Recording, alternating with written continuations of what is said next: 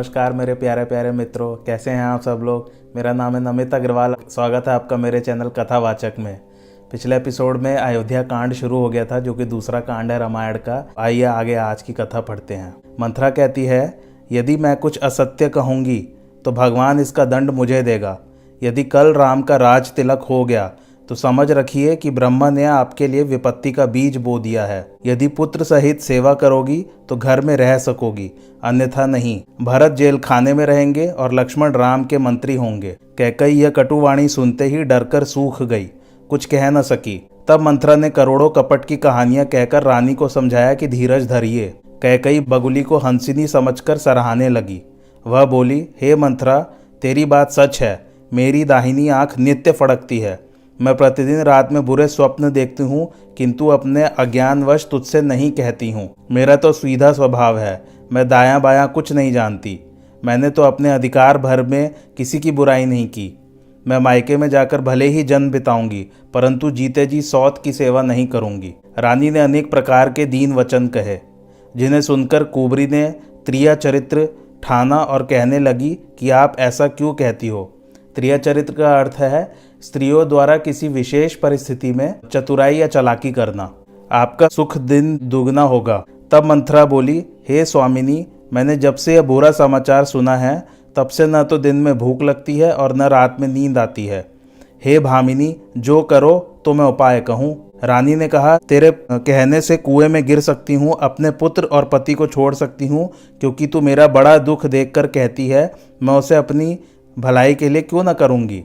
कुबरी रूपी कसाई ने कपट रूपी, छुरी को हृदय रूपी पत्थर पर तेज करके कैकई को अपनी बात मानने के लिए स्वीकार कराया। मंत्रा की यह बातें सुनने में मधुर हैं, परंतु परिणाम कठोर है। उसने कहा, हे स्वामिनी, आपके वे दोनों वरदान, जो राजा के पास धरोहर है, उन्हें आज मांग कर अपनी छाती ठंडी कीजिए। पुत्र को राज्य और रामचंद्र को वनवास दे, सौत का सब आनंद छीन लो। किंतु जब राजा रामचंद्र की सौगंध खाएँ, तभी मांगना, जिससे बात ना टले। उस प्रकार पापिनी मंथरा ने कैकई के ऊपर बड़ी घात लगाकर कहा कि अब तुम कोप भवन जाओ और सब काम होशियारी के साथ करना, राजा पर जल्दी विश्वास न करना।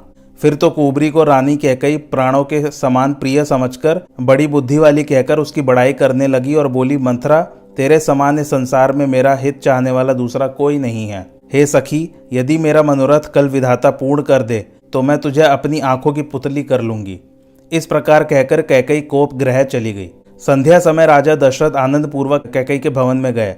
राजा दशरथ कैकई के कोप भवन में जाने की बात को सुनकर सकुचा गए। इंद्र जिनकी भुजाओं के सहारे बसता है, वे ही राजा दशरथ स्त्री का क्रोध सुनते ही सूख गए। जो राजा अपने अंगों पर त्रिशूल, वज्र और तलवार आदि की चोट सहने वाले हैं, वे रतिनाथ, कामदेव के पुष्प बाणों से मारे गए।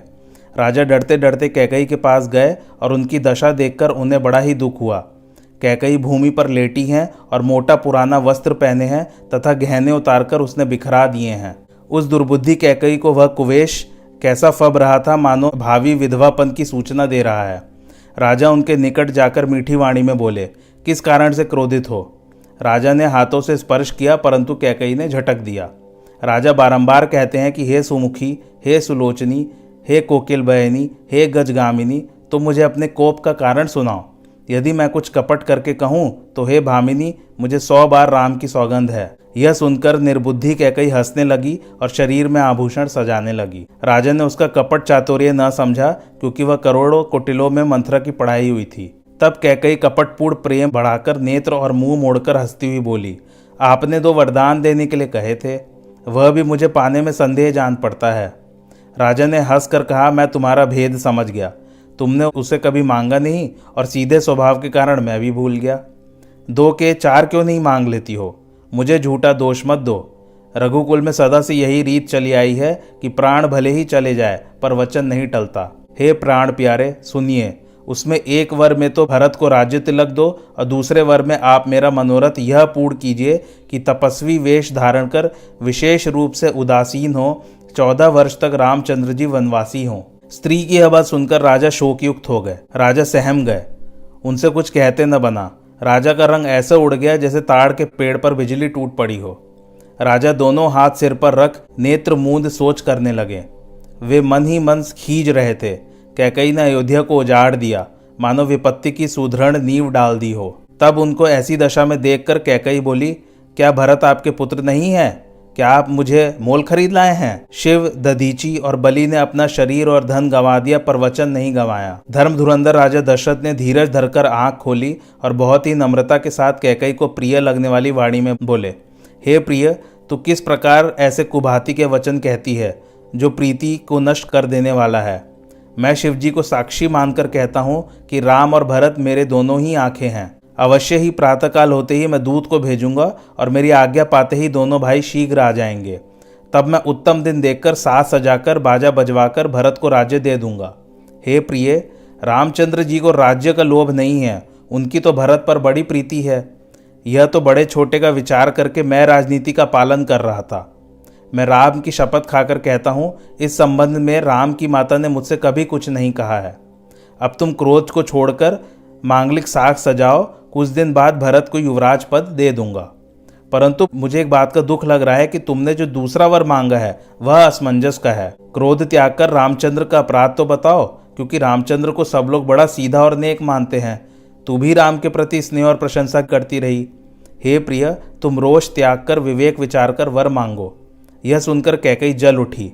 कैकई कहने लगी, राम साधु है। तुम सयाने साधु हो। राम की माता भी भली है। मैंने सब पहचान लिया है। कौशल्या ने मेरा जैसा भला देखा है, मैं वैसा ही फल उसे याद रखने योग्य दूँगी।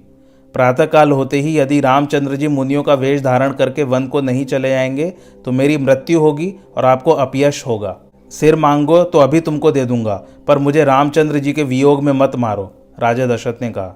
जिस प्रकार से हो सके तुम रामचंद्र जी को रख लो, नहीं तो जन भर छाती जलती ही रहेगी।